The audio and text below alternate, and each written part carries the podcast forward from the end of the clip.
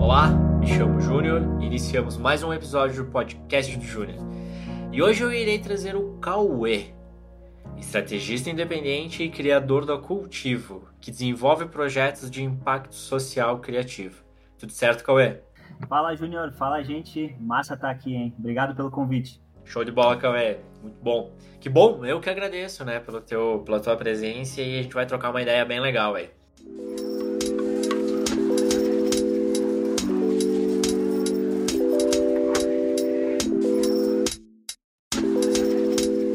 Vamos aos, aos, recados iniciais, aqueles mesmos recados que todo episódio eu comento. Agradeço muito para quem está escutando, compartilhando com seus amigos, tá, tá ajudando a fazer com que esse projeto ele tenha cada vez mais vida e ele seja disseminado cada vez para mais pessoas.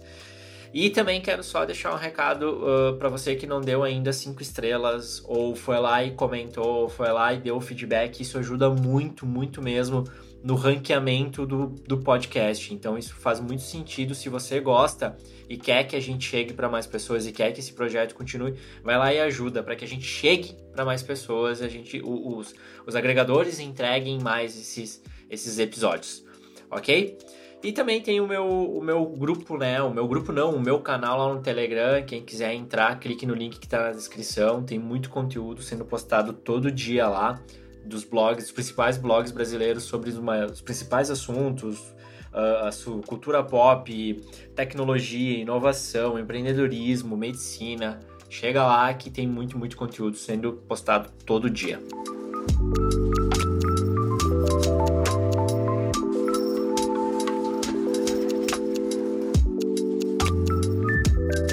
Chega de papo furado, vamos ao que interessa, vamos conversar com o Cauê.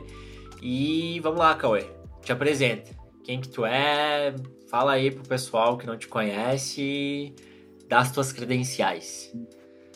Oi, gente. Prazer. Mais uma vez, obrigado, Júnior, pela oportunidade de estar aqui conversando contigo. Um prazer te conhecer mais e também falar um pouco aqui com a galera. Então, meu nome é Cauê. Eh, eu tenho 23 anos. Eh, tenho um caminho trilhado aí e hoje trabalho com comunicação, né, com dois vieses, eh, um voltado para a estratégia de marcas e um voltado para impacto social, que eu vou falar um pouco mais em detalhe durante o podcast, para vocês conhecerem um pouco mais do projeto da Cultivo. Mas uh, eu nasci em Chapecó, então não sei se já dá para contar a minha história, Júnior. Pode, pode. Do... Pode, e já quero também dizer uma coisa, que é a primeira coincidência. Sou de Chapecó também. Ah, não acredito, sério? Sou, sou. Sou de Chapecó. Que massa, que massa. Então, sou Barriga Verde também, Santa Catarina. Tamo junto. Só que eu sou muito mais gaúcho, porque eu vim com 13 dias. 13 ah. dias. Então, eu só registrei e vim. Eu vim com 10 só... meses. Uh, Nem um ano. Cara, devemos ter vindo ali na mesma estrada, quase, eu acho. Quase, quase se fechou. Cara, que história legal, velho. Coincidência. Massa. E, e, e, com 8 anos de diferença, né? Tu tem 23, eu tenho 31. Olha as histórias. É isso aí, cara. legal, legal, legal. Se cruzando, se uhum. cruzando.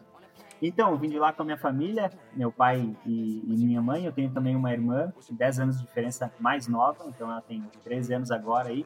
Todo talento, beleza, e foi tudo para ela, né? Então, eu fiquei com, com o que sobrou, a simpatia, talvez, não sei, mas ah. alguma coisa ficou para mim. Mas, mas, sabe que, sabe que homens simpáticos conquistam mais, né? Então, então tem uma ah, vantagem. Pois é, já conquistei a minha e já tá. Ah, então já tá já legal. Tá, já tô com o anel no dedo já, então tá tudo certo. Então já, tá, já fez tua parte. É, simpatia agora só para as amizades, então. Ah, show de bola. e cara, é, eu tive uma infância muito boa, sempre a questão da criatividade sempre esteve envolvida na minha infância, porque eu gostava muito de brincar, é, de fazer coisas, construir coisas, casinha na árvore, andar de cipó, pegar resto de carro e fazer casinha. Uh, a gente pegava resto de carro que estava abandonado e tal, e a gente construía casinha. A gente fazia churrasco de milho, porque a gente achava os milho lá do vizinho, fazia um churrasco de milho. Né? Gente sempre estava brincando, fazendo estrada de carrinho no barro, então sempre tive muito essa ligação com a natureza e com essa conexão criar coisas.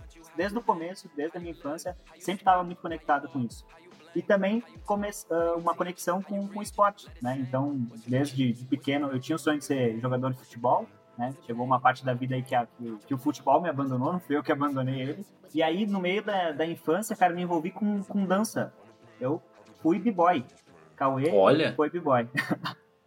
e, cara, eu fui b-boy aí uh, por dois anos. Para quem não sabe, é breakdance, né? Estava envolvido com a cultura hip hop, é um dos elementos da dança, né? Um dos elementos tá à frente da cultura, assim.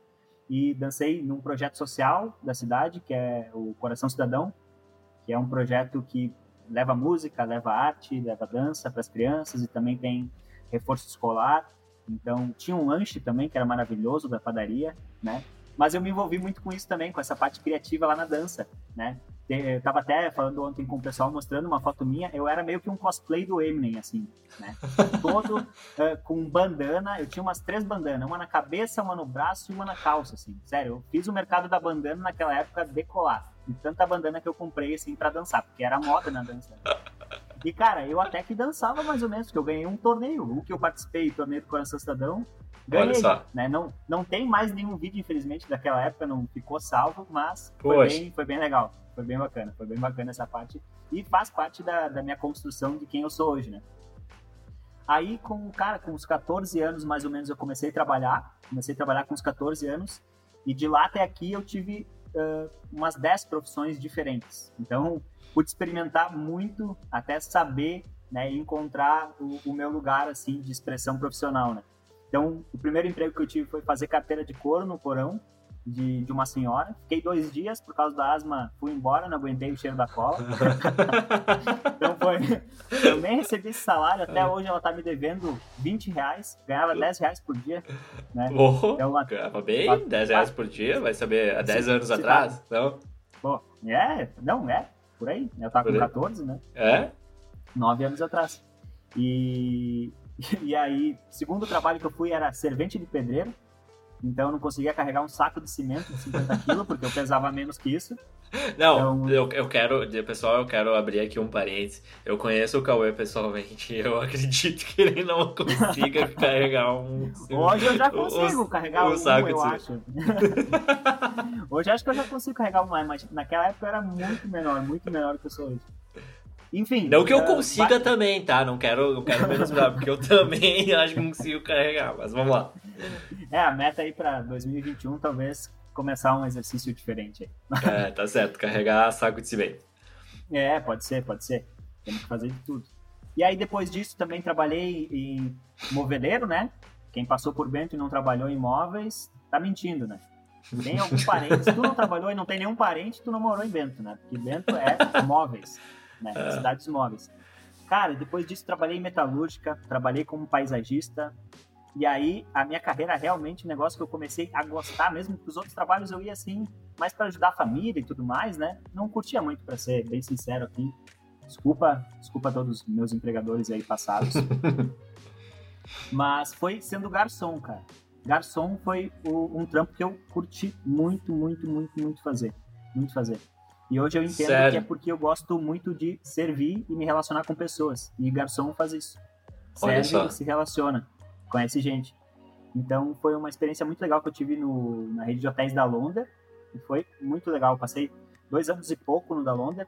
E aí o primeiro ano eu passei como garçom, e aí trabalhava nos eventos, uh, fazia, trabalhava como caixa, fazia drink, fazia café, uh, servia nos restaurantes, servia vinho, fazia curso de sommelier.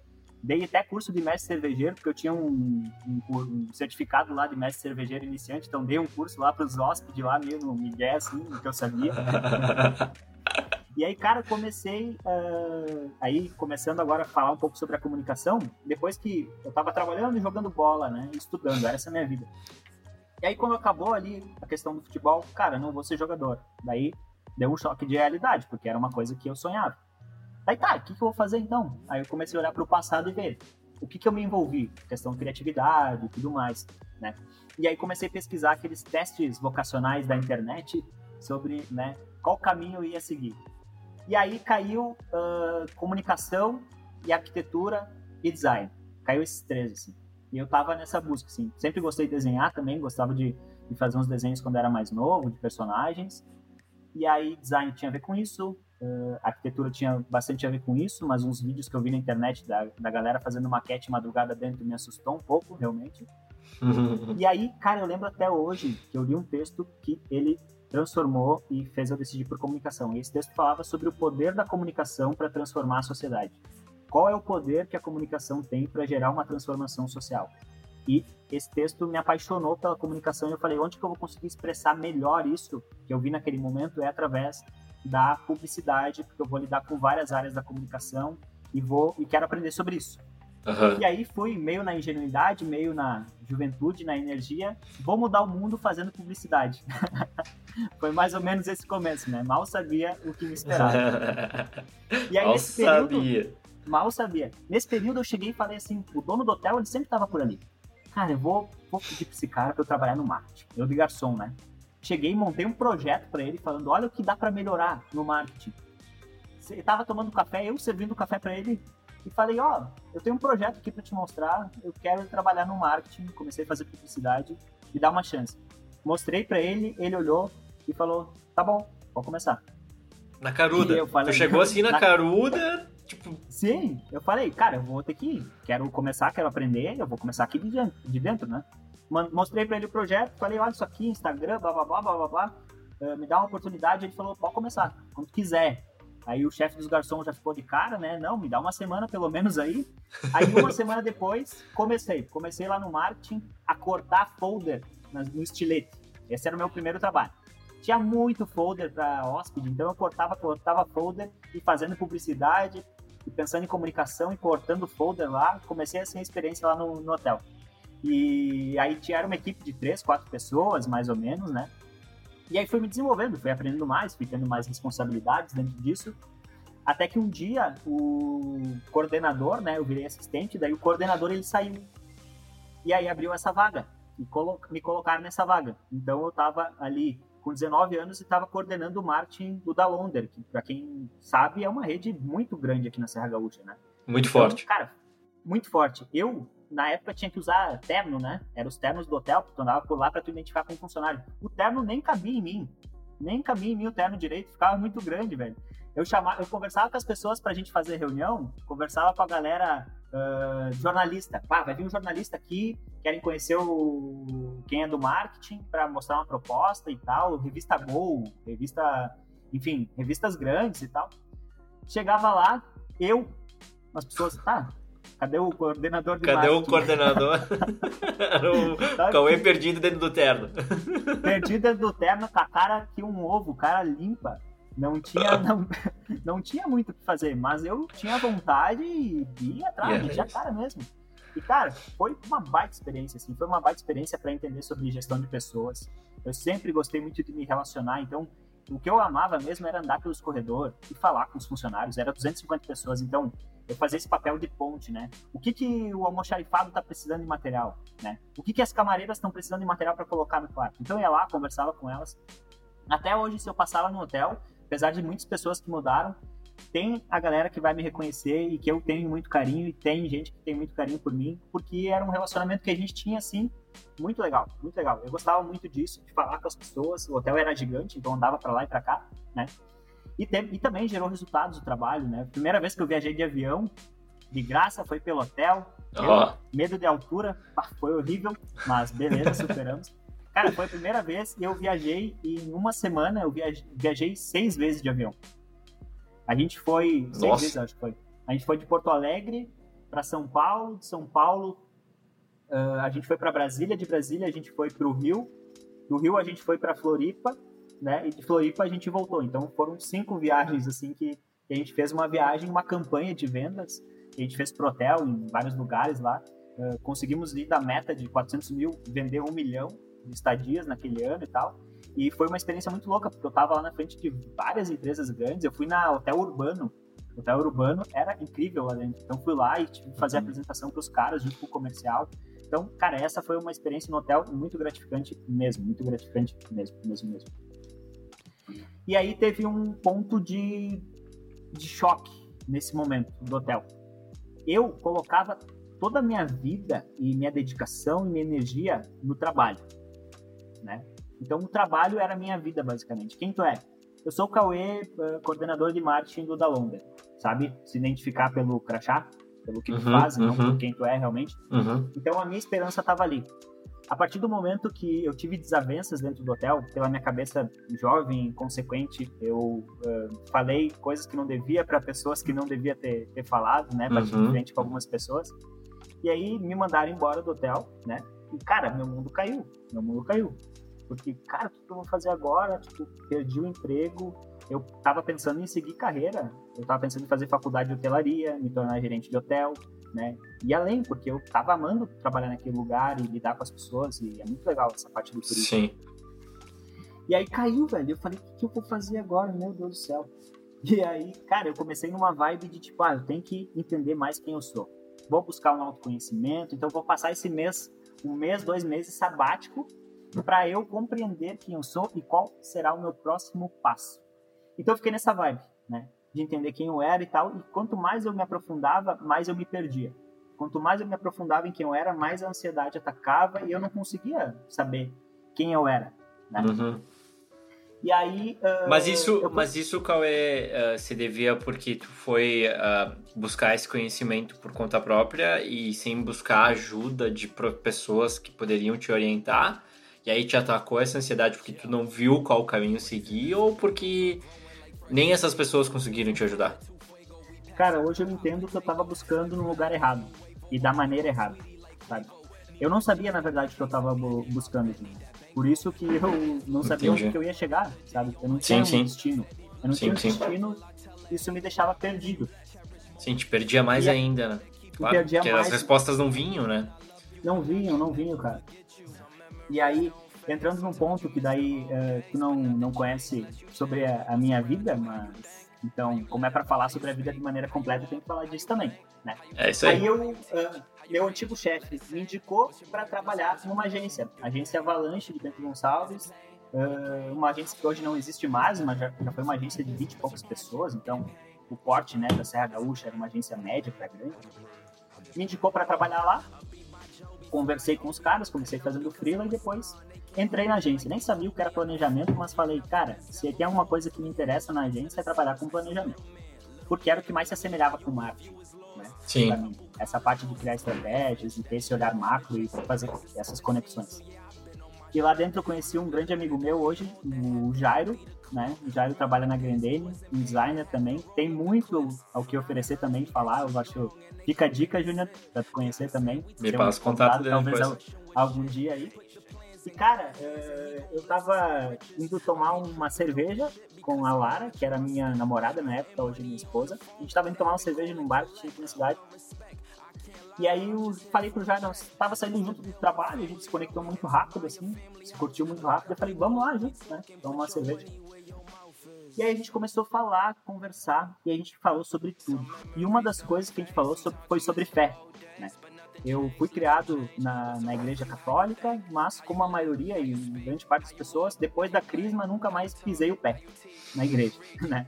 Tem várias, não sei se teve essa experiência também, mas... Eu só, eu só me... Uh, como é que fala? Me fugiu o nome... Me confessei só na crisma, cara. Nunca mais entrei num confessionário para falar com o padre. É, exatamente. Eu tinha essa mesma. E meus pais eles iam, frequentavam, mas, tipo, eles não eram, tipo, todo domingo, né? Iam alguns domingos do mês. Então a gente não tinha essa, essa cultura dentro da família, realmente, né? E aí na adolescência, para mim, cara, eu esqueci Deus e, e enfim, para mim existia alguma coisa maior, só que eu não sabia explicar o que, né? Então hoje uhum. isso acho que é agnosticismo que se diz, né? É, acredita que tem algo que criou as coisas, mas não sabe o que. Uhum. E aí eu tinha também um histórico de preconceito uh, com o mundo evangélico. A gente tem isso porque, cara, a gente uhum. olha na TV e olha tudo que é comunicado hoje, não tem como não ter. Uhum, uh, esses uhum. dias um amigo meu falou, uh, o, o, o, ídolo é bom, né? Falando de Jesus, o que estraga é a torcida. ah, tive que concordar com ele. E aí, cara, é. tinha muito preconceito. E todas as pessoas que tinham me falado sobre essa questão de fé sempre me apresentavam de uma maneira muito distorcida, né? Sim. Uh, se tu olha para o que Jesus fala, ele fala sobre amor. Todo mundo me falava sobre dinheiro. Daí eu falava, cara, peraí. Então qual que é o Deus da pessoa? É o dinheiro ou ela tá falando de amor para mim? Isso nunca chegou até mim, né? E aí eu conversando com o Jairo, cara, nunca ninguém uh, me apresentou o amor de uma maneira tão sincera e tão profunda. E isso me fez pensar, me fez parar para pensar eu vi hoje que esse era, enfim, o, foi o começo da fé. E não. Aquilo que eu estava buscando me encontrou. Eu falo isso. Aquilo que eu estava buscando me encontrou naquela conversa de bar, tomando uma cerveja, falando sobre fé, falando sobre espiritualidade, que é algo que a gente vê em voga hoje, falando muito, que a gente não é só um ser, né, que tem corpo e mente, a gente também tem espírito, isso faz parte da nossa, da nossa vida, né? Então a gente tem uma coisa que é mais profunda. E, cara, eh, naquele momento, realmente, eu entendi o que era fé, e no caso, eu entendi o que era Jesus, sabe? Então, para mim, era uma questão de ter me apresentado o amor. Até o momento, eu não conhecia o que era, isso mudou a minha vida. Então, esse foi o momento que daí eu começando na agência, começando a descobrir mais quem eu era a partir desse novo ponto de vista que eu, que eu tinha do mundo, né? Começando a criar em mim uma visão diferente do mundo, uma visão mais ampla de entender por que, que as coisas acontecem, como acontecem. Mas isso é tudo um processo, né? Então, uh, um processo de, de erro, de aprendizagem, um processo de, de humildade, um processo de amor, né? E aí, no meio da agência, esse sonho meu de trabalhar com comunicação como uma ferramenta de transformação, ele foi ficando de lado pelos motivos de pautas diárias que afogavam, né? Então tem que vender tal produto, tem que fazer tal campanha, tem que fazer isso, isso, aquilo, né? E só que começou a brotar no meu coração. E veio muito de Deus isso, eu acredito, sabe? Começou a brotar no meu coração é, é, esse amor e eu comecei a me questionar, cara, tem algo mais que eu posso fazer com esse dom, esse talento que eu tenho. Eu tenho que fazer algo mais com isso, sabe? Eu tenho que devolver uh, como forma de gratidão todo esse amor que eu recebi, né? Uh, a gente é um ser relacional, a gente está aqui para se relacionar Sim. com o outro, essa conversa que a gente está tendo, a nossa família, as pessoas que a gente ama, né? Então, eu tenho que fazer do meu trabalho isso, né? E aí começou como uma inquietação também, e aí como um, entendimento de, de vocação, de chamado, né? Então, uh, a vocação, ela significa isso, né? Tu ter um chamado, né? E aí tu escolhe tu responder sim ou não. Né? E eu entendo que o chamado para nós do trabalho, ele é o mesmo para todo mundo. Que é o quê? É cuidar e cultivar do mundo onde a gente está, das pessoas com que a gente se relaciona através do amor. Então eu entendo isso, sabe? E aí cada um de nós tem uma ferramenta tu tem a ferramenta de expressar isso através de vídeo, através de imagens, de tu transbordar emoções, de tu mostrar uh, produtos, mostrar histórias, contar histórias. Tu tem uma maneira, tu, através das tuas ferramentas, de cuidar e cultivar o mundo e tornar ele um lugar melhor. Eu tenho a comunicação e a criatividade, é o que eu acredito. Então foi daí que surgiu a Cultivo, dessa, dessa intenção, dessa inquieta, inquietação e desse entendimento de vocação de cultivar um mundo melhor, né? E aí as ferramentas que a gente tem para isso, que eu tenho para isso e que a galera com que está se conectando nos projetos tem, é a criatividade, é a comunicação. E a gente quer fazer muito isso através do amor. E daí eu notei que dentro da agência eu não conseguiria fazer isso. Então teria que ter, teria que criar algo novo, né? Não, não poderia mudar o velho, mas tinha que criar algo novo. E assim surge a cultivo no meio de uma pandemia, uh, tentando empreender em casa, meio solitário, meio não solitário, né? E mais ou menos é aqui onde a gente chega hoje, né? 23 anos depois da história, né? né? Nessa busca de, de aprender mais e de usar aquilo que eu sei como uma ferramenta de amor, como uma ferramenta de transformação, uh, uh, enfim, da maneira que eu consegui. Então foi assim que surgiu a cultivo e essa e esse olhar assim diferente para a comunicação que é hoje o que tu se encontra, né, Cauê? Hoje é o que tu executa no teu dia a dia, né? E também a outra parte de que tu tem ali de Puta, me repete o nome, fugiu. Deixa eu olhar aqui no, no roteiro. Estrategista independente. Isso aí. Estrategista de comunicação. Que, que é, isso aí que tu também tem na, dentro hoje, tu segue. Então, o teu dia é cultivo e estrategista, né? De comunicação. É, é o que te divide. Mas uh, eu quero primeiro falar uma coisa que eu também fui garçom. Então também, ó, uh. nascemos em Chapecó e fomos garçons. Então, ó, tamo junto. É, a, a, a, a Crisma também. A Crisma também. A Crisma, a Crisma. É, é, Só eu, eu sou um cara que eu como é que eu posso te dizer, cara? Eu não sigo nenhuma religião, não, não sigo, não acompanho, não desacredito de algo superior, não acredito. Então eu é uma, eu vou te dizer bem, eu vou ser bem sincero para ti, eu nunca parei para pensar sobre isso. Entendeu? Uhum. Eu nunca parei para definir claro, claro. o que, que eu acho e o que, que eu sigo sobre isso. Hum. Né? Então, só sei que hoje eu não tenho uma religião para seguir. Parei na crisma. Depois da crisma, não, não segui mais, mais nada na minha sim, vida. Sim, sim. E uh, deixa eu te pedir uma coisa. Eu também quero voltar, mas na verdade, uma outra coisa agora que eu lembrei. Então, se for analisar todo o teu processo da tua vida, que tu contou pelo menos, tu sempre trabalhou com criatividade, né? Tu sempre trabalhou, tu sempre esteve envolvido que tu precisava exercer a tua criatividade. Então, meio que já era predestinado tu parar nesse mundo, né? Não sei se tu concorda com isso. Quando tu falou ali que a tua infância vocês construíam coisas, faziam churrasco de milho, sabe? Tipo, sempre exercitando isso. Tu, tu acredita que uh, o teu caminho era para parar onde tu parou hoje? Ou tu acha que durante a tua vida Sem tem dúvida. escolhas e tu poderia ter seguido outro caminho? Eu só sei dizer o que eu vivi. Então, se eu tô aqui, eu acredito que tem um propósito, né? Claro que as escolhas que eu fui fazendo durante a vida me direcionaram até o momento onde eu tô, mas eu não, não acredito em acaso, né? Eu acredito que foi voltado justamente para eu estar tá nesse momento. E claro, com certeza todas as construções, e eu fiz esse exercício também de tipo, cara, o que, que eu tirei de cada profissão, sabe? O que, que cada profissão deixou em mim ou construiu em mim, sabe? Né? Uh, o que, que eu estava fazendo cadeira na metalúrgica, o que, que isso, o que, que eu uso disso hoje, sabe? Com certeza isso transformou o meu caráter de alguma maneira, com certeza isso transformou minha personalidade de alguma maneira, né? Uh, a questão de criatividade, a questão de uh, vontade, sabe? Eu acredito nisso, na, na vontade uh, ser maior do que talento realmente, né?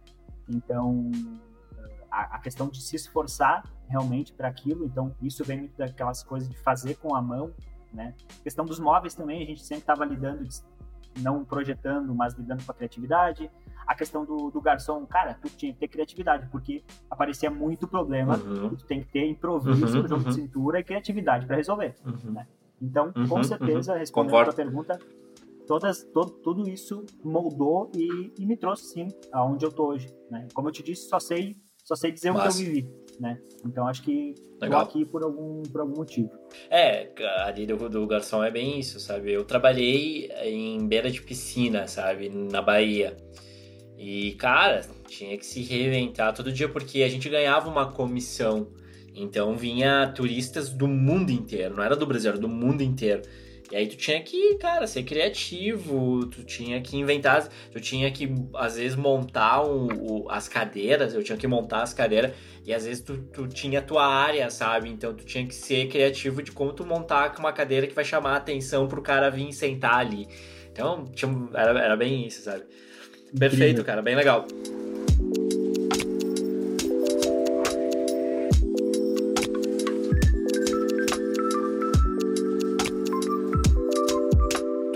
Comentou que lá no hotel uh, tu, tu errou, né?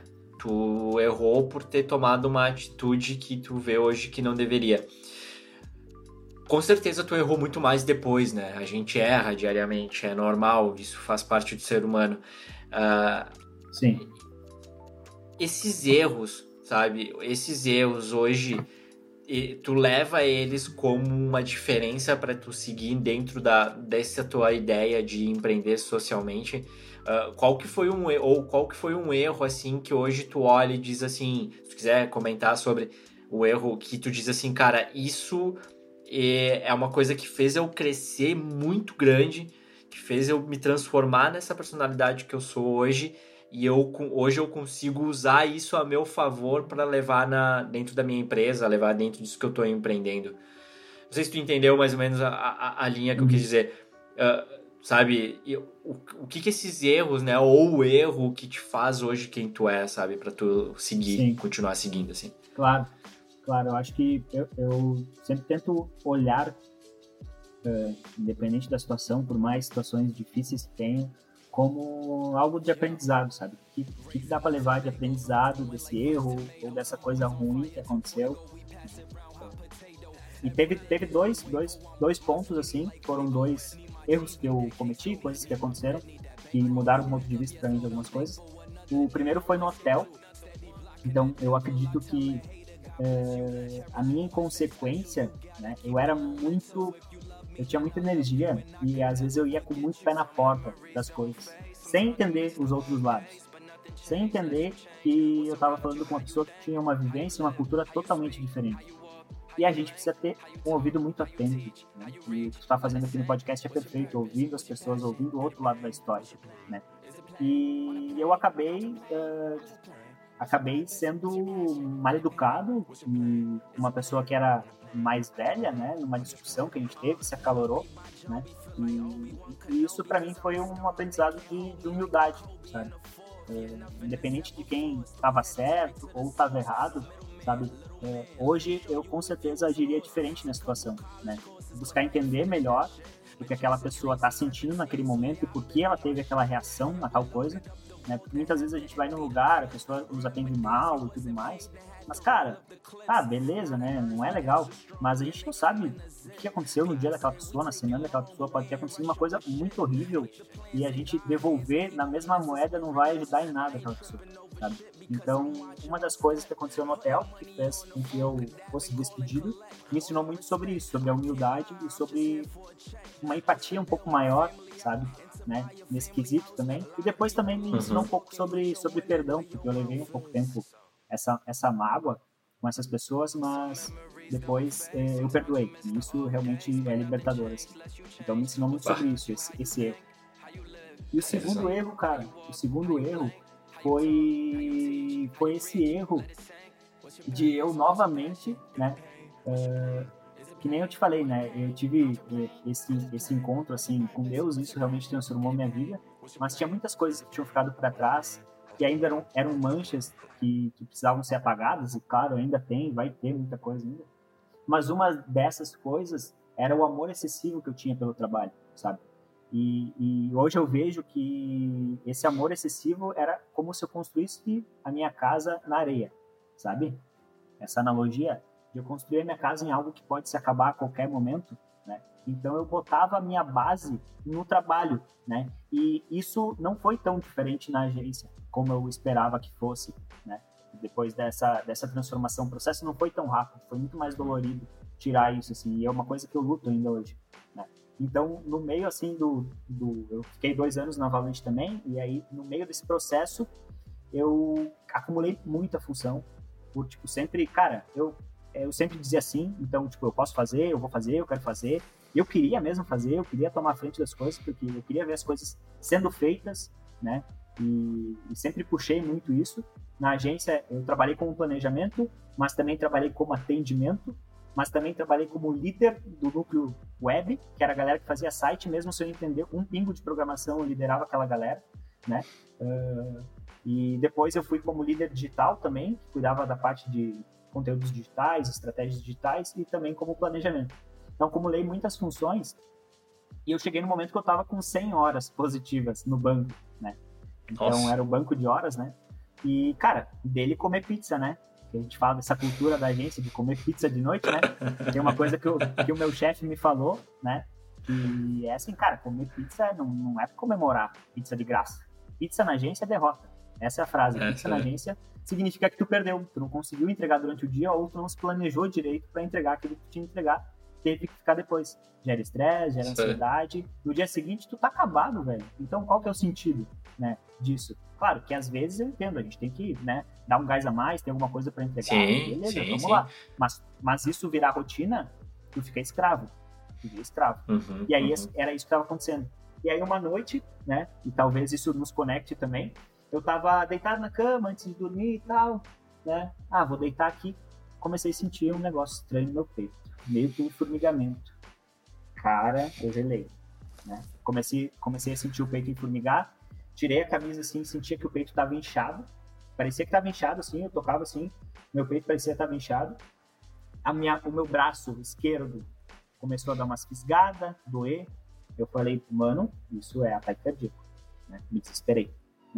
E fiquei assim, tá, não posso me desesperar e tal, mas ao mesmo tempo ansioso, desesperado, será que é, será que não é? Eu não tenho carro, moro, moro ainda no mesmo, moro é, sozinho já há algum tempo, já junto com a minha esposa, né? A gente já mora um tempo Uhum. juntos, mas é, no mesmo bairro do meu pai ainda. Então eu liguei Uhum. pra ele na hora e falei, pai, tu tem como vir aqui me levar pro posto de saúde? É, nem falei pra ele o que era, pra ele não ter ele um ataque. Sim, cuidado. Aí, aí ele veio me buscar, eu desesperado, eu tentando me acalmar, minha esposa também tentando me acalmar, mas os dois ao mesmo tempo ansiosos, né? Cheguei Imagina. no hospital, no, no SUS ali, no, no postinho, tava com um ataque de ansiedade, que tem os mesmos Nossa. sintomas de um ataque cardíaco, né? Tu fica com medo ali, naquele momento, né? Tem uma Sim, parada cardíaca e tudo mais. Aí tomei uma injeção e, pô, né? Voltei pra casa, desmaiei. E, cara, daí pra mim foi uma vergonha, assim, porque. Foi uma vergonha porque naquele momento, né? Ao invés de ser um momento de, de, de, de eu realmente. é, ca- calma, né? é, relaxa, isso vai passar, né? Confia em Deus, entrega pra Deus, né? Então, honrar realmente a minha fé, se a gente pode dizer isso de certa maneira, foi um momento que eu me afastei. Isso só me prejudicou mais ainda porque eu tentei me isolar de certa maneira e tentar, tipo, não, tá tudo certo. E aí eu tentava, trabalhava, continuava trabalhando a mesma coisa e tomava um chá de camomila antes de dormir, né? Vai tá burrice, não tava, não tava ajudando nada. E aí me, me receitaram, isso é muito vergonhoso, porque com 21, 22 anos, me receitaram. ahn, como é que é o nome do remédio que eu me esqueci agora? Sublingual. Não sei. Ah, Como é que é o nome do remédio? Não, eu, eu, enquanto tu lembra, eu tive um caso bem parecido contigo, sabe? Então, eu não cheguei a me medicar, mas, mas enfim. Vai lá. E é tenso, né? É tenso. Rivotril. Ri- Nossa! Sério, Rivotril- cara?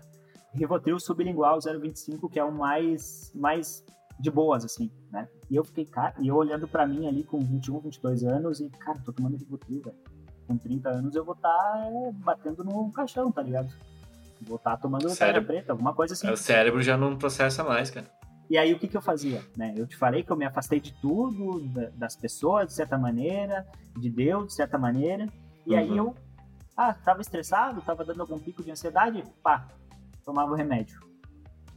E aí as pessoas ao meu redor, cara, não faz isso, tu vai se viciar nisso e tu vai achar essa, esse gatilho e essa fuga nisso, né? Aí. Eu não queria escutar naquele momento, né? Aí até que num dia lá e tal aconteceu uma coisa e aí realmente, pá, foi um gatilho, assim. Daí eu falei, cara, eu tenho que começar a desconstruir isso em mim, né? E aí a primeira coisa que eu fiz, que eu aprendi e que é uma lição muito valiosa, é dizer não. Simplesmente dizer não foi uma coisa que mudou muito, assim. Então eu vendi, toda, vendi todas as horas que eu tinha no banco de horas, fiquei com uma graninha ali, teve um- uma coisa boa dessa história. brincadeira. vendi as horas e comecei a falar não, não posso ficar até mais tarde, não posso pegar isso, distribuir mais as funções que eu tinha ali como liderança também.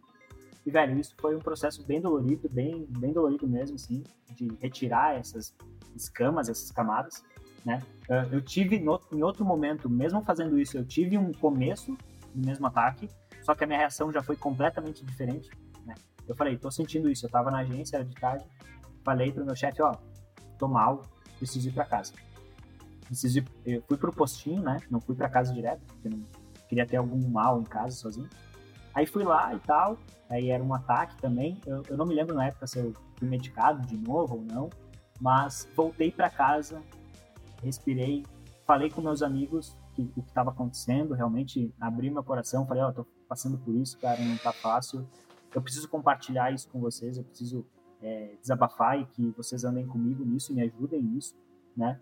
Uh, também dobrei meu joelho e, e entreguei para Deus, falei, olha, eu não quero carregar esse peso, me ajuda porque sozinho eu não vou carregar, me dá, me dá, me dá uma paz que eu preciso dessa paz, sabe?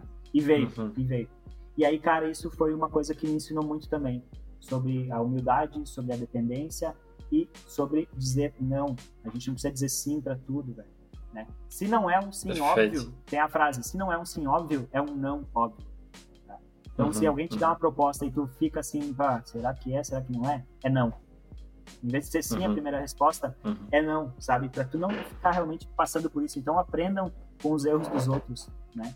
Essa é uma sabedoria. Aprendam com os erros dos outros para não passar por essas coisas Uhum. porque porque dói, porque é difícil, né? Então foi dois Uhum. erros e que me ensinaram bastante e com certeza é, quando eu vou tomar uma decisão hoje em dia ou fazer alguma coisa durante o dia, é, isso me influencia, influencia muito. Hum.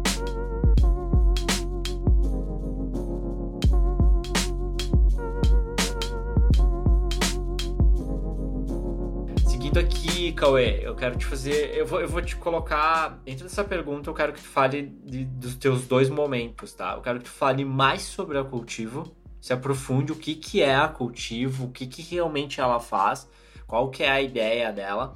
Eu quero que tu fale também um pouco sobre a tua área de estrategista, sabe? O que que tu faz, como tu faz. Tu escolhe se quer começar pela cultivo ou pelo estrategista. Quero que tu comente um pouquinho sobre essas duas áreas que tu atua. Perfeito, perfeito. Uh, primeiro que elas se misturam muito, né?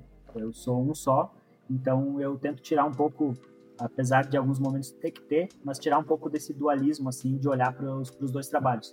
Porque minha, minha visão sobre impacto social na comunicação, ela interfere nas minhas estratégias, e a minha visão de estratégia de comunicação, que já usei para vender, interfere em como eu olho para impacto social, né? Então, uhum. hoje o meu dia, ele tá, falando agora que a gente está aqui, ó, dia 9, né? setembro de 2020, né, que a gente está gravando esse podcast.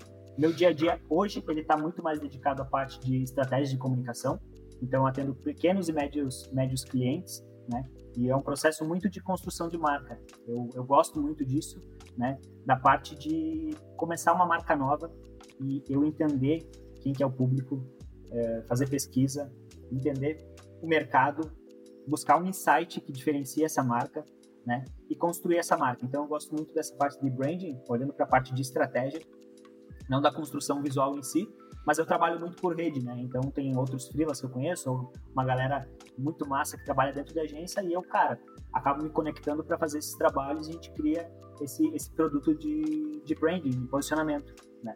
Então eu faço algumas metodologias de cocriação, gosto muito desse processo co-criado junto com o cliente, acredito que assim é o único caminho que a gente tem para fazer, porque a, o, o, problema e o conhecimento sobre aquele mercado, sobre ele mesmo, está muito com ele do conosco, então, sem fazer suposições aleatórias, então gosto muito desse processo de cocriação. E no final a gente vai entregar o quê? A gente vai entregar uma marca com entendimento de posicionamento, com material de DNA social, que eu chamo, né, que é o material de editorias de conteúdos para as redes sociais. Ah, como, quanto que a gente vai postar, né? Quais são os tipos de conteúdo? Por que, que a gente está postando esse tipo de conteúdo? Ele responde como é o nosso propósito, nosso objetivo, né? Uh, quem que é a nossa persona, né? Então, criar uh, a persona da marca, como que é a personalidade, como é que ela vai se expressar nas redes sociais, né? E a gente começar daí, a partir disso, criar projetos de conteúdo dentro das redes sociais para responder o objetivo do cliente. Ah, o cliente quer aumentar o reconhecimento da marca dele ou a confiança na Serra Gaúcha, cara, vamos criar um projeto de conteúdo XYZ para responder esse objetivo. Ou vamos fazer uma campanha tal, tal, tal para responder. Ah, o cliente tem o objetivo de vender tanto. Cara, vamos para mídia, né? Uh, trabalhar como gestor de tráfego. Então, eu tenho alguns cursos também nessa área, acabei trabalhando dentro da agência. Eu sempre falo, né? Não é minha área de especialização. Eu sei que tu né? E, e ali por onde tu passou também nos guris da plana são são eh, são muito referência para mim nessa área. Então tem projetos que eu acabo conectando com eles também. Então eu gosto de fazer isso, sabe? Falar para o cliente, olha, Uh, trabalhar em rede é muito. A, a, oportunidade que a gente trabalhar em rede é a gente acionar especialistas em cada área. Então, como é que a gente pode acionar essa galera? Né? Vamos pegar um cara designer que tem especialidade nessa área eu, como gestor de projeto barra estrategista, porque eu acabo dando, lidando com o cliente como, como atendimento, né, guiando o projeto para fazer com que cada um faça a sua parte, né? E aí eu tenho clientes, basicamente, enfim, trabalho nesse sentido quando a gente fala de estrategista de comunicação, tá? E o estrategista de comunicação, como estrategista de comunicação, me ajuda a pagar as contas, pagar os boletos, né? uh, sobreviver com a família. Então, ele é um trabalho que me ajuda muito nisso. Eu amo muito fazer isso, gosto muito de fazer isso, com certeza, né? Mas hoje ele é, ele é, é muito mais um trabalho que, que, me dá esse suporte enquanto eu estou desenvolvendo o trabalho da Cultivo. Uhum. E aí a Cultivo, eu vou falar um pouco sobre ela agora. A Cultivo, ela tem quatro meses, ela ainda é um projeto, né? Então eu acredito que a próxima etapa do projeto é se transformar em negócio. A gente está nessa passagem de bastante. É, a gente começou lá atrás com essa inquietação. Eu fiz um curso em Porto Alegre com os caras que são referências para mim nisso, que é Smile Flame, um curso sobre empreendedorismo social, um curso sobre como criar projetos de impacto social.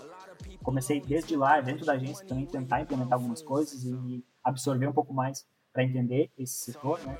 E a gente está nesse processo de passar do projeto para o negócio social. Né? O negócio social ele não é nem uma ONG, nem um negócio tradicional. Né? O Cultivo ela não é uma agência, mas também ela não é um projeto voluntário somente. Ela está no meio disso. Né? Tem a frase que resume muito bem, que todo empreendedor social sabe que é entre ganhar dinheiro e salvar o mundo, eu fico com os dois. Né? Porque uhum. eu quero dedicar as minhas oito horas do dia de trabalho, sei lá quantas horas por dia de trabalho, para gerar um impacto positivo. Né? É isso que eu quero fazer. E para isso eu preciso sustentar né, minha família, preciso uh, pagar as contas e fazer com que isso, com que isso gire. Então, o que, que é a Cultivo? Cara? A Cultivo, hoje, ela é um coletivo que usa da criatividade e da comunicação para criar projetos de impacto social positivo. Na prática, vou te dizer dois projetos, um que a gente já fez e um que a gente está desenvolvendo agora, para ficar bem claro. Uh, a gente fez o primeiro projeto que foi a missão Abraçaí. Abraçaí é uma entidade aqui de Bento Gonçalves que atende crianças em vulnerabilidade social. Né? ou que uh, crianças que têm questão da pobreza, né, crianças que não têm uma estrutura familiar bem, bem resolvida, né, enfim, são vulneráveis né, diante da sociedade que tem dificuldades desse desenvolvimento. O Abraçar, então, ele cuida de crianças de 5 a 17 anos, desde o começo dando aula de música, envolvendo a criança com arte, com esporte, com educação, até largar a criança no mercado de trabalho, transformar num cidadão realmente. E hoje eles atendem 250 crianças. Então, é um projeto maravilhoso aqui dentro de Gonçalves e que estava com perigo de fechar, né? Fechar essa segunda casa das crianças. E aí isso nos sensibilizou. A gente falou, vamos, se a gente vai começar por algum lugar, fazer algum projeto da cultivo, vai ser por aí e vai ser um projeto totalmente voluntário. Para que a gente seja justo nesse momento que a gente está, uhum, para que a gente uhum. faça a coisa acontecer rápido, sem precisar ir atrás de patrocínio e tudo mais, né, para vender o projeto. E aí a gente criou um projeto, uh, foi bem legal, assim, claro, foi a primeira experiência, né? Mas nessa primeira experiência, uh, os números, né, que a gente chegou, a gente conseguiu 16 mil reais de arrecadação para eles, financeira mesmo, a gente fez um projeto de crowdfunding, né? A gente uhum. conseguiu uhum. também uh, alcançar 50% da população de Bento Gonçalves com a comunicação, né? Então, nas redes sociais, com a, a gente conseguiu envolver 25 criativos. Então, não sei se tu conhece o pessoal aqui da Alba Arte, aqui uhum. de Bento que é uma Sim, conheço. incrível. é amigos. sensacional, é referência para mim, a Alba. É, são, são referência. Incríveis, são incríveis. Uhum.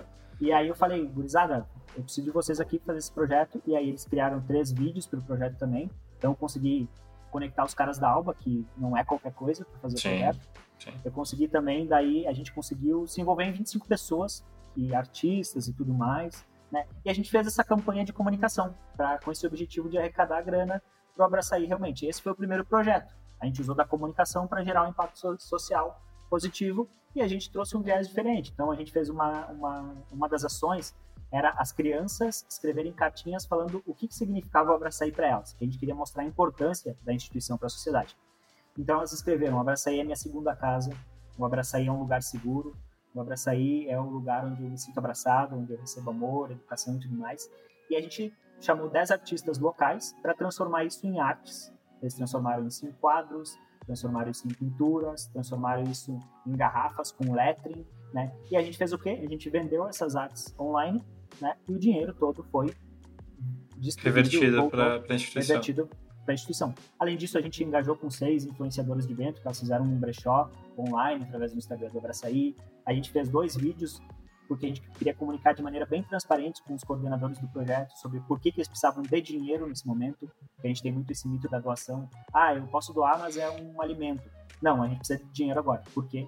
Porque se a gente não tiver dinheiro, a gente não vai conseguir pagar as contas e assim a gente vai uhum. fechar. Então a gente chamou e a gente fez esses vídeos com os guris. E a gente fez um outro vídeo um pouco mais artístico falando sobre o vazio.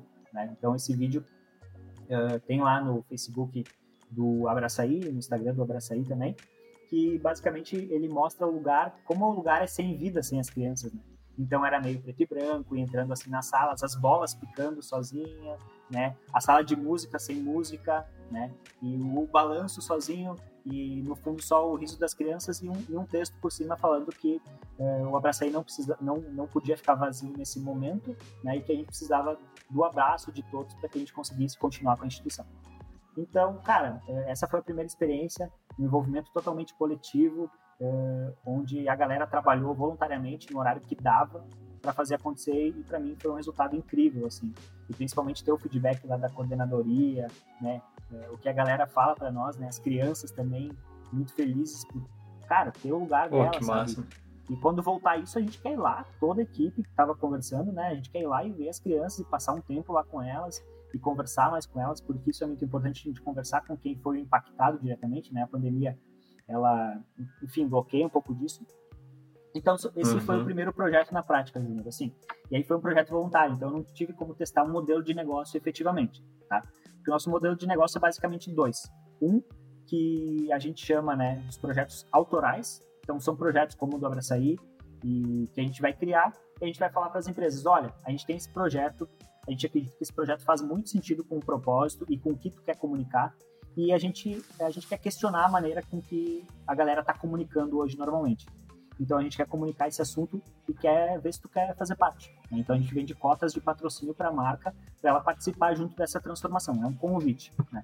Então são os projetos autorais que têm o nosso DNA. Um projeto que a gente vai fazer agora, que está rolando ontem, eh, ontem ontem foi a primeira reunião que a gente teve com a equipe, seis pessoas, né? É um projeto sobre doação de sangue. Né? A doação Uhum. de sangue é um assunto que não é tão falado, é um assunto que no Brasil os dados são ridículos e em Bento Gonçalves muito mais ridículos ainda. Muito pra mais ter uma ideia, para ter uma ideia, a doação no Brasil hoje é 1,6% da população doa, né? 16 a cada mil pessoas doam sangue, né? E o ideal pela OMS seriam 3%, mínimo, né? O ideal mesmo é 5. Então, o Brasil está longe. Bento Gonçalves tem 0,1% da população Nossa. que doa sangue mensalmente, segundo os dados do Taquini, diretamente do Taquini. Ou seja, né, é, tem uma É média nada. de 100 a c- a 120 pessoas que doam por mês, e o Taquini ele usa de 300 a 50 bolsas de transfusões mensalmente, cirurgias, doenças específicas, Uhum, acidentes e tudo mais. Então eles não conseguem nem repor aquilo que tem de cirurgia. Imagina ainda mais fazer um estoque, alguma coisa para quando tiver uma emergência. Nossa. E, cara, isso nos chamou atenção e a gente falou. E a gente sempre faz um processo de, de ideias, de buscar ah, mundos opostos, né? E pensar um pouco diferente, cara. Como que é a campanha normalmente de doação de sangue? Para mim, ela tem uma linguagem só: dois sangue, dois vida. É uma campanha do governo institucional, o vermelho, a bolsa de sangue, o braço, uma pessoa abraçando a outra, se conectando, né? Eu fiz, a apresentação que eu fiz tem vários prints, que é, tu bota no Google isso, tu vai ver isso que eu tô te falando. Eu acho.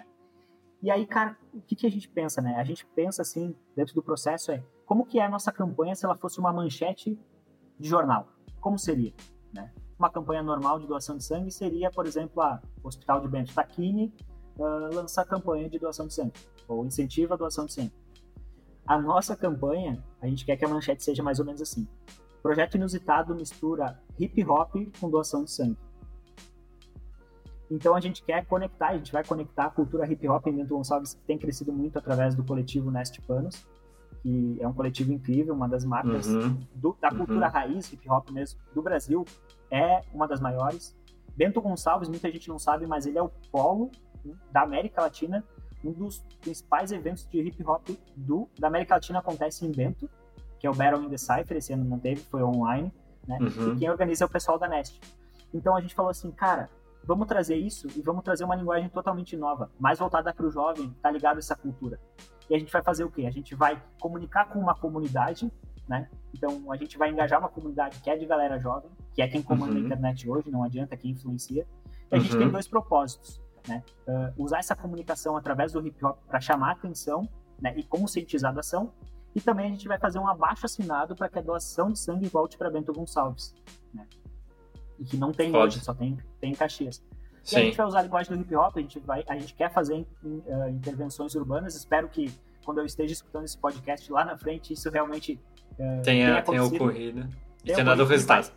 e tenha dado resultado. Ele vai sair do papel de qualquer maneira. Só que isso Entendi. muito depende porque a gente vai testar o modelo de negócio de projetos autorais, de patrocínio agora, né? Sim, Então sim, a gente sim. vai atrás de algumas empresas e aí dependendo do montante que a gente conseguir pagar o projeto, a gente vai conseguir fazer aquilo que a gente quer fazer, intervenção urbana de maneira criativa, né? Uh, chamar alguns MCs que a gente quer chamar para falar sobre os assuntos, né? Fazer alguns Uhum. vídeos da galera indo doar, o encontro de um doador com quem está recebendo. Enfim, a gente tem várias ideias e, e hoje eu, eu conversei com o pessoal do Taquini, assim, só para tirar uma febre, eles ficaram malucos, né? Agora tem que montar a proposta realmente para ver o que, que eles vão achar assim na prática. Sim, né? se, real- se realmente é isso que eles estão imaginando e tudo mais.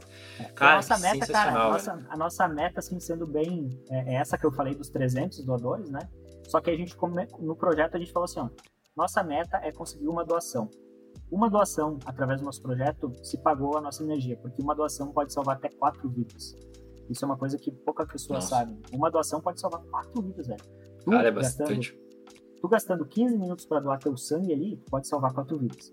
Ou, no caso, tu vai ter que ir até Caxias, meio-dia do teu ano, né? Vamos botar em perspectivas. Uhum. Meio-dia a, a, cada dois anos, sei lá, velho. Tu vai quatro vidas, velho. Quatro histórias, quatro pessoas, quatro e famílias aí, que vão aí tu imagina, né, Cauê, isso uh, exponencializado se todo mundo doasse. Quantas pessoas Nossa. salvas, né? Quantas pessoas deixariam de morrer por tua doação, né? E se todo mundo se engajasse, né? Todo mundo que é possível doar, né? Claro.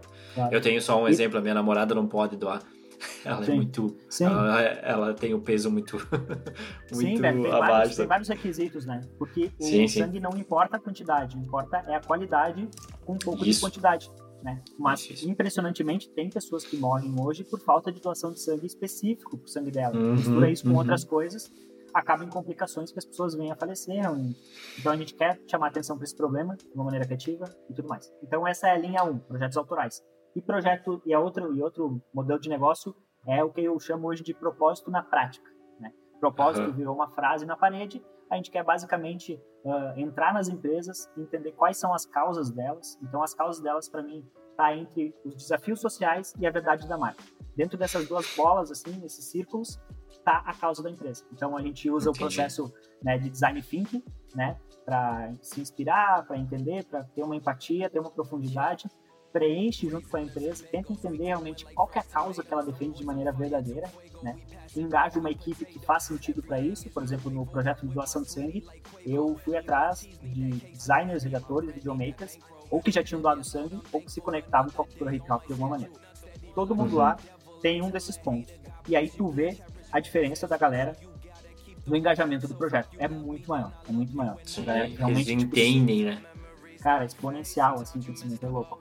E aí, semana passada, a gente apresentou a primeira, para a primeira empresa que a gente apresentou oficialmente a Cultivo. É, semana que vem, tenho duas propostas para montar já. Ou seja, dá para fazer impacto social. É um ponto de vista. Alguém tem que começar. É, é simples, sabe? É, quando traz esse ponto de vista para mesa, tu vê, cara, tem muita gente querendo fazer o bem e não sabe como. Só precisa de uma facilitação, só precisa de um empurrãozinho. Então, cara, tá aqui o projeto. Ele é um ponto de vista, é uma possibilidade de a gente juntos transformar a nossa comunidade, o meio onde a gente está. Perfeito. Essa é a cultura. Perfeito. Muito bom. Parabéns, Cauê, assim, por esse por essas ideias e vontade de fazer isso, de ajudar pessoas, né? Que realmente então, tu finalizou realmente o que é, que é a opinião, sabe? As pessoas querem ajudar, elas não sabem como. E quando se tem caminhos para isso, cara, facilita, né? E através desse impacto, assim, de, de, de transformação, de fazendo esses projetos, tu consegue disseminar isso, né? Cara, sucesso. Putting money on the phone, cadabbing, calling, collect. All on respect. I can't lie, I'm just here for a check. Just to build my family out and to buy your family Bom, Cauê, o que, que, te move? Tá? Uh, tu comentou sobre esse teu desejo, né, de ajudar, tu falou de ter autoconhecimento e tudo mais, mas o que, que te move, assim, o que, que te dá aquela força, né? Ou é, é para quem ou para quê uh, tu te move, te dá força para te mover todos os dias? Cara, isso tá muito conectado com a minha essência, né? Eu, eu acho que a gente, a gente é e se transforma muito aquilo que a gente acredita e aquilo que a gente ama. E aquilo que a gente ama, a gente acaba dedicando tempo, e aquilo que a gente dedica tempo acaba nos transformando. Então, uh, eu posso exemplificar isso de uma maneira como, como é minha, minha rotina, né? Eu busco diariamente uh, conhecer mais a Deus, e quanto mais eu conheço a Deus, mais eu entendo uma característica de Deus que é muito forte, que é o amor. Então, eh, apesar dos clichês que a gente sabe de, de cima da Bíblia, assim, é, quando a gente se aprofunda, a gente conhece realmente, é, e essa parte me chama muita atenção, sabe? Entender que eu sou filho, minha identidade está como filho, filho amado, sabe? Eu tenho um lugar onde que eu posso depositar esperança, sabe? Então isso me fortalece, assim, sendo bem sincero, diariamente, é isso, assim, sabe? É isso que Perfeito. me move. É, é, é, o amor, especificamente o amor que vem de Deus. E aí uh, tem uma, um versículo, né, que o Paulo, né, que foi um evangelista e que escreveu vários livros do Novo Testamento, ele fala que mesmo que eu doe todo o meu dinheiro aos pobres, ou que eu tenha meu corpo uh, queimado, enfim, ser, ser perseguido e tal, não lembro o versículo totalmente agora, mas se eu não fizer isso por amor, nada me adianta. Mesmo que eu fale a língua dos anjos, mesmo que eu faça isso e aquilo, se eu não tiver amor, nada me adianta. O amor é bondoso, o amor é humilde, o amor espera, né? Então, eu acredito que tem que girar ao redor disso, sabe? O segredo de tudo é o amor e tem que partir disso. Senão não adianta, senão não serve. A gente está fazendo as coisas pro uhum. vento, a gente está correndo atrás do vento. Então, muito o que me move é isso, é entender que uh, a criatividade e a comunicação, né, na minha expressão de trabalho hoje, elas são uma ferramenta de amor e o amor é a ferramenta mais poderosa de transformação social que existe. E como é que é a tua rotina hoje? Cara, minha rotina, olha, eu consegui criar uma rotina, velho. Eu tinha sempre oh. essa, eu tinha essa noia, sabe? A gente tava até conversando no off ali, galera, é, que vocês que curtem empreendedorismo e tal, devem saber que tem vários livros, tem vários caras que falam sobre as rotinas high stakes. Aham. Então, comer um ovo de cabeça para baixo, fazer um suco de melancia de manhã, e aí, cara, isso acaba criando uma pressão nas pessoas, né? Eu tinha essa pressão de, cara, tem que ter uma rotina, tem que ter uma rotina. E hoje eu tenho uma rotina meio orgânica, assim, por trabalhar home office, né? Tem essa possibilidade, assim, ter esse privilégio de não precisar sair de casa para me expor uh, vírus e tudo mais, e não expor minha família. Então, eu tô em casa e aí eu consigo ter uma rotina um pouco mais orgânica. Como é que funciona, né? como eu te disse, eu acredito muito nisso, né? Aquilo que a gente dedica tempo é algo que vai transformando a nossa, a nossa mente, nossa vida e nossa personalidade. É, eu tento, é, quando eu, quando eu acordo, assim, no horário, tipo, tento acordar ali pelas seis e pouco, mas tem dias Sim. que eu, cara, a noite não foi, não foi fácil, assim, tipo, eu fiquei acordado até mais tarde, eu me dou esse, esse privilégio de dormir até, é, me permito dormir, tipo, até as oito, né? Dormir mais, assim, né? Sim. Mas tem, quando eu acordo esse horário, assim, e eu faço o seguinte, eu, eu já vou tomar um banho, assim, que daí isso ajuda eu me acordar, porque eu sou bem molenga, assim, de manhã, realmente não tenho essa disposição, não acordo 100%, né? Faço um café, faço um café e só o café mesmo, assim, geralmente. Tomo café, eu separo geralmente um tempo que a gente fala, né, é tempo devocional, que é um tempo meu de relacionamento com Deus, é um tempo que eu leio a Bíblia, é um tempo que eu medito, né? Uma meditação que não é uma medita meditação de esvaziamento, mas uma meditação de enchimento. Uhum. Então eu reflito sobre aquilo que eu li e como isso faz sentido para minha vida e como eu aplico isso na minha vida, né? É, tenho um tempo de oração, tenho um tempo de escutar música, então eu tento começar assim dessa maneira tranquila e me conectando com aquilo que eu realmente acredito, sabe? É, e entendendo como é que como é que eu vou moldar meu dia, sabe? Refletindo sobre essa questão do amor, né? E, cara, eu acho que um dia de cada vez. Eu, eu gosto muito disso, assim. Claro que eu, como planejamento é meio estranho falar isso, né? Viver um dia de cada vez. Mas é, tenho essa visão a longo prazo, mas entendo que, cara, para cada dia basta o seu cuidado e o seu mal, né? Não, não, não vou buscar o mal do dia seguinte porque ele não, não chegou ainda. Então, começo assim, dessa maneira calma, Aí eu estou tentando implementar alguma caminhada, algum exercício, né? nesse momento consigo escutar podcast. Então saio dar uma caminhada é, no bairro aqui, que tá aí, não tem movimento, então posso caminhar de boas, né? Mas isso eu não faço todos os dias. E cara, depois eu começo a trabalhar, né? Aí no começo do dia eu tento fazer uma reunião comigo mesmo de entender o que, que eu vou ter durante o dia nesse processo de empreendedorismo meio solitário, né? E aí, cara, eu tento fazer tipo uma lista de coisas que eu tenho que fazer no dia, né? E aí isso é um processo também de muito aprendizado, porque a gente tem que ser pessimista nesse planejamento. A gente acaba querendo fazer tudo, bota no planejamento do dia, vou fazer isso, isso, isso e aquilo. Quando tu vê, tua lista tá gigantesca.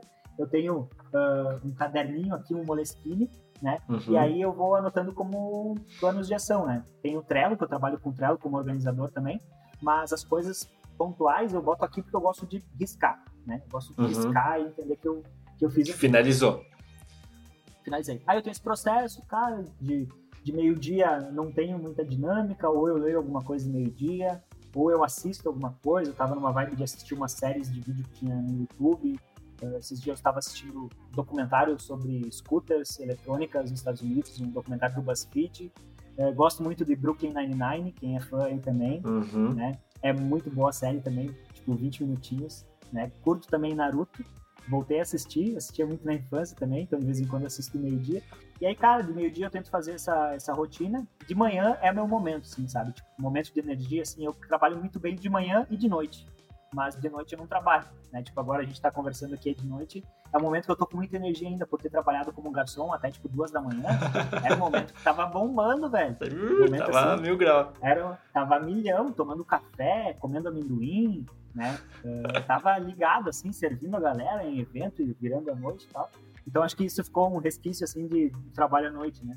E aí durante a tarde eu sou mais molenga, então tento deixar algumas coisas que são mais automáticas para de tarde, às vezes que eu consigo, né? E aí minha rotina vai, vai indo mais ou menos assim. Final da tarde, uh, geralmente eu vou buscar minha esposa na, na, na, parada de ônibus, que fica meio longe agora por causa da diminuição dos ônibus e tal, a gente não, não uhum. tem carro, né? Busco ela, a gente vem conversando, às vezes a gente dá uma volta maior para conversar ou ir até o mercado mais longe possível que tem para ir caminhando, trocando uma ideia e tal. Né? Uh, e aí de noite a gente faz a janta, eu sou só auxiliar de cozinha, né? ela é a chefe, aprendemos boa da pandemia, aprendemos muitas receitas novas. Eu sei cortar Boa. uma cebola, que é uma maravilha. Corto muito rápido, tomate, cebola, essas coisas. Pegou a habilidade. Peguei essa habilidade. Me convidem assim para ser auxiliar, mas se for para cozinhar, eu sou um zero esquerdo. Né? E aí, cara, a gente faz alguma coisa de noite, janta e tal, alguma coisa, conversa com os amigos, assim e tal, tem essa conexão. Eu gosto muito durante o dia de quando eu tô indo buscar ela, por exemplo, eu pego todo dia, ou quase todo dia, eu pego e ligo para alguém dos meus amigos. Faço uma chamada de vídeo, do nada, assim. Pra ver como é que a pessoa tá, pra trocar uma ideia, né? Pra gente conversar. Surreal. Né? Então eu pego assim, ah, o Jairo que eu te falei antes, ah, vou ligar pro Jairo. Se ele não atender, beleza, velho. Tranquilo. Né? ou ligo para outro, ou, ou subo escutando música, podcast. Mas é muito bom esses momentos que daí a gente consegue, né, nessa correria, parar um pouco. Eu tô subindo, tô caminhando, converso com a galera, vejo como é que tá e tal.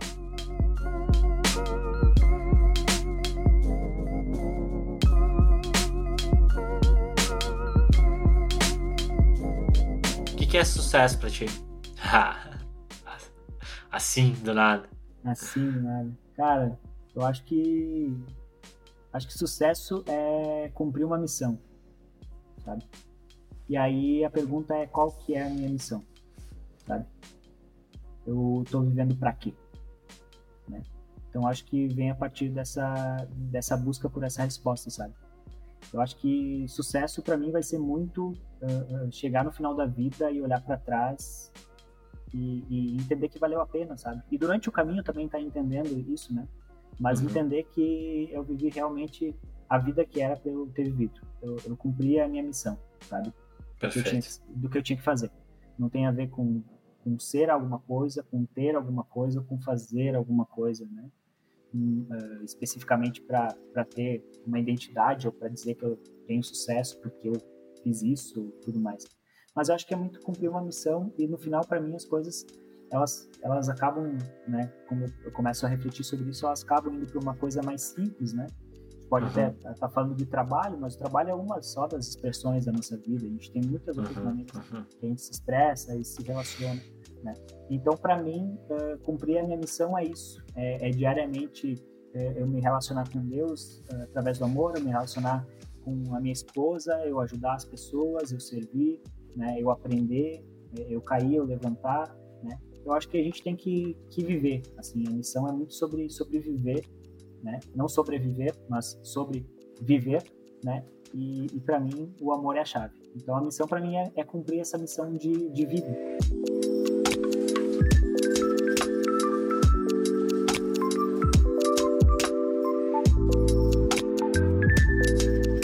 Bom, Cauê, eu quero, eu quero agora fazer uma pergunta que vai fugir um pouco sobre o que a gente já conversou até agora. E eu quero escutar a tua opinião, que vai muito de encontro ao assunto, né? Ao que o podcast tem como, como objetivo, né? Que é o que, que tu acha uh, sobre a forma como os jovens veem o futuro influenciados pela internet e seus influenciadores? Ótima pergunta, ótima pergunta acabou de acontecer o UPix Summit 2020, maior evento aqui do, do Brasil. De influenciadores. De influenciadores, né? Então deu para acompanhar muito. E uma temática que tem muito se falado é sobre comunidades, né? E sobre um assunto de políticas, por exemplo, né? Assunto, tema político, posicionamento político, uhum, uhum. Uh, comunidades, né? E, e, esse tipo de, de questões de ideologias e pensamentos específicos, né?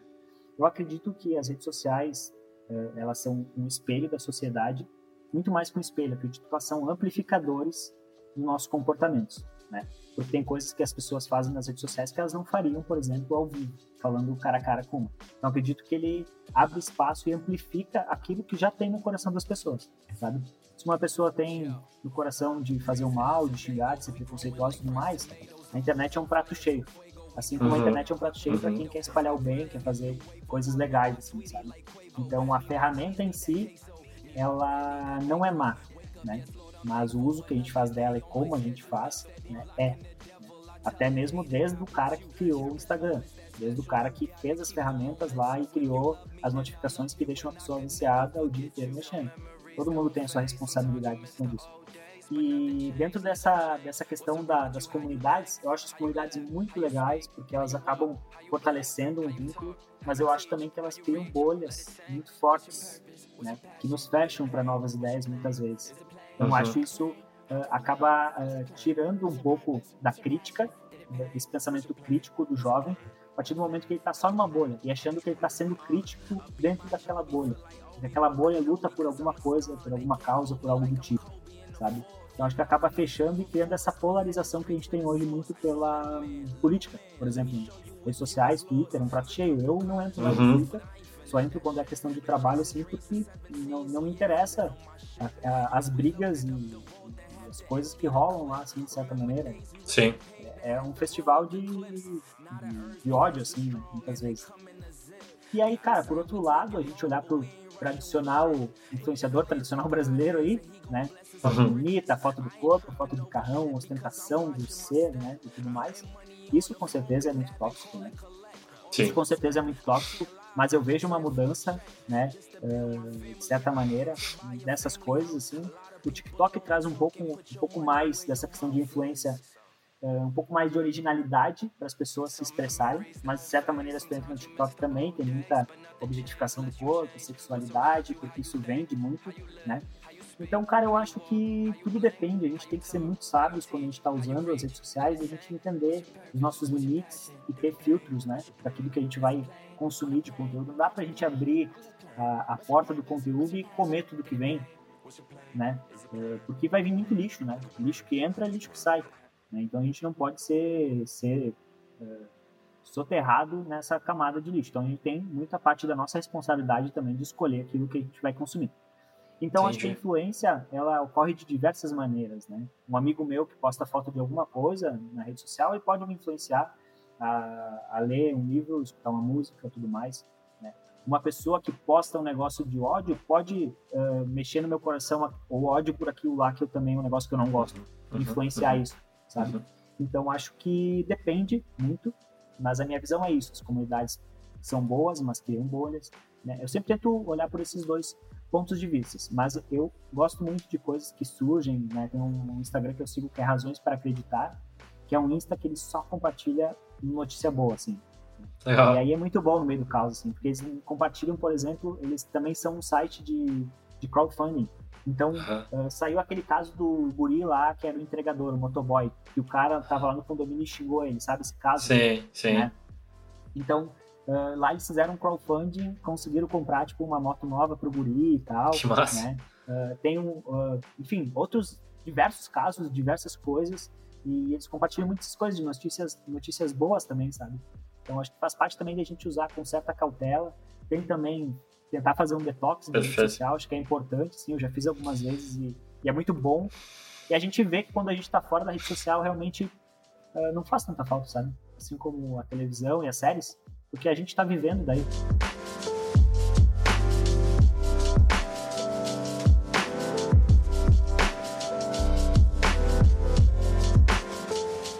Então, Coé, cara, quero te agradecer assim, ó sério, de coração, imensamente, primeiramente pelo teu tempo, sabe? É o eu ultimamente os meus agradecimentos eles são por tempo. A gente conversou aqui durante quase duas horas, acho que deu duas horas de papo. É, e quanto é difícil a gente tirar tempo das pessoas para escutá-las e elas disponibilizarem esse tempo para a gente conversar. A gente tá realmente que é uma outra discussão, né? Que é legal a gente trazer um outro momento, que é a, essa falta de tempo, né? Essa falta de, de dar atenção às pessoas. Então, muito, muito, muito obrigado. Uh, eu, com certeza, Cauê, tu pode ficar pronto que tu vai aparecer aqui outras vezes. Uh, eu quero, quero te escutar, eu quero daqui a um ano te trazer de novo e entender a tua evolução, entender o, o teu caminho desse um ano. Não sei se um ano, tô dando um exemplo, pode ser um pouco menos, um pouco mais, mas te trazer e entender como que tu já evoluiu, principalmente com a cultivo, que espero que, cara, tenha milhões de projetos aí que realmente impactam uh, a sociedade como um todo aí, cara. Então, muito, muito obrigado. Deixe seus contatos aí, enfim, te aguardo aí para uma próxima. Cara, muito obrigado tu, Júnior, por também ter dedicado esse tempo assim e por estar fazendo esse projeto. É, eu acho que em um mundo onde muitas pessoas querem falar, poucas estão dispostas a ouvir. E eu acho que esse teu projeto tem muito a ver com isso, está disposto a ouvir. E eu, para mim é um prato cheio, porque eu gosto muito de falar. Então, obrigado também por essa conversa. A gente precisa ter essas conversas, né, tipo, durante a semana, para a gente expor também aquilo que a gente está sentindo a gente falar coisas e ouvir, ouvir em voz alta. Então, muito obrigado pelo telo espaço e pela uh, tua atenção, né, a tua escuta sobre, sobre isso, assim, sobre essa conversa. Foi muito legal. Galera que escutou até aqui, então, muito obrigado a vocês também. Uh, Obrigado por aguentar aí essa minha voz chata até esse momento aí de conversa. E quem quiser me contatar, por favor, manda uma mensagem, a gente troca uma ideia, pode me achar no Instagram, é Cauê com K. E também, se vocês quiserem seguir a Cultivo, a gente está começando a publicar alguns conteúdos lá para a gente trocar uma ideia mais sobre o que, que é negócios sociais, o que é impacto social, sobre criatividade. Vocês podem seguir lá também no Instagram, é cool, né, de legal, cultivo, underline, arroba cultivo, underline. Então, a gente está começando a compartilhar os conteúdos lá, a gente vai botar esses projetos, também ab abrir vagas né, para galera que quiser uh, usar o que tem aí de habilidade para fazer um projeto voluntário para impacto social, né? Uh, como eu falei, tem muita gente que já está participando do projeto, né? A gente teve no último 25 pessoas, nesse agora a gente já no começo do projeto reuniu no grupo principal seis, mas com certeza vai ter outros artistas. Então, todos estão convidados e, e a fazerem isso. Muito obrigado a todo mundo de, de coração mesmo que escutou também. Nem o Júnior disse que dedicou esse tempo. É isso, gente. Um beijo para todo mundo e fiquem bem, se cuidem. Bom, pessoal, muito obrigado mais uma vez por ter ficado até o final. Eu acho que, que nem o Cauê falou, escutar a minha voz, a voz dele até o final. Obrigado, obrigado mesmo. Se você gostou, compartilha. Se você quer, tem, quer entrar em contato comigo, mande um e-mail lá para jnr.junioraudiovisual.com e ou me chama lá no Instagram, arroba jrpelissari, dê seu feedback, venha trocar ideia, que é nós, tá bom? Valeu, fui!